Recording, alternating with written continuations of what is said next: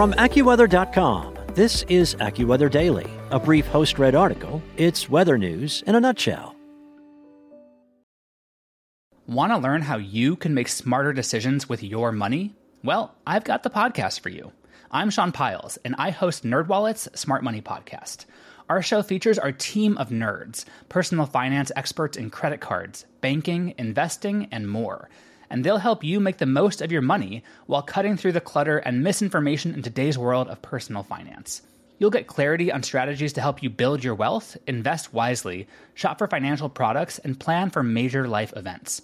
Listen to NerdWallet's Smart Money Podcast wherever you get your podcasts.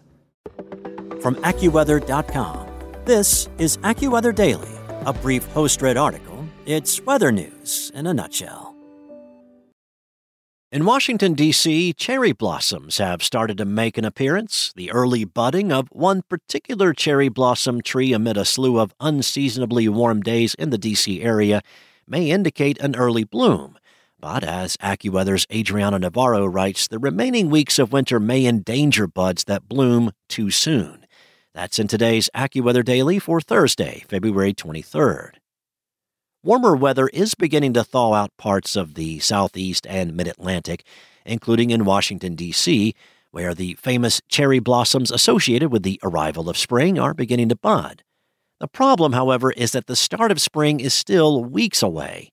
The indicator tree, which is used to monitor blossom progression, was undergoing the first of six stages in bud development a few weeks earlier than usual, according to the National Park Service. While the sight of spring may be welcomed by some, winter's last gasps could endanger the early bloom. Leslie Frattaroli, a natural resources program manager with the National Park Service, told the Washington Post that she listed the indicator tree at the green bud phase, or the first stage in the budding process, on February 13th, approximately two weeks earlier than last year. The general number of blossoms reached the green bud phase on March 3rd in 2022. The timing of the blossoms and wintry conditions will be key to the survival of the early bloomers, as the flowers are particularly susceptible to wintry weather during their later phases. Winter has decimated the bloom before, the most recent case occurring in 2017 when a late frost from March 14th to the 16th wiped out at least half of the Yoshino blossoms. AccuWeather's senior meteorologist and lead long range forecaster Paul Pastelok warned that the wintry weather isn't gone for good yet. Long range forecasts indicate that there is a chance for colder weather that will stick around longer than any preceding cold spells after March 15th, and there will even be an opportunity for snow. Multiple cold shots are in store for late March into April, according to Pastelok, adding that's when there will be a greater chance of frost and even the potential for multiple frost events that could do the buds in. According to data from the National Park Service, the blossoms usually reach the fourth phase of the blooming process in mid to late March, with the average peak bloom date landing around April 4th. April will feature more ups and downs and more cool downs than we have experienced so far in 2023, Pastelok said. The chances are good for temperatures dropping into the 30s at times this April.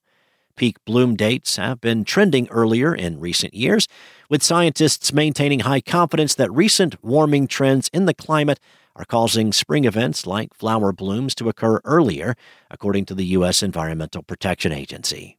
From 2004 to 2022, the blossoms reached peak bloom before April 4th in 14 of the 19 years, according to data collected by the National Park Service, with the EPA noting that peak bloom dates have shifted earlier by about seven days since 1921.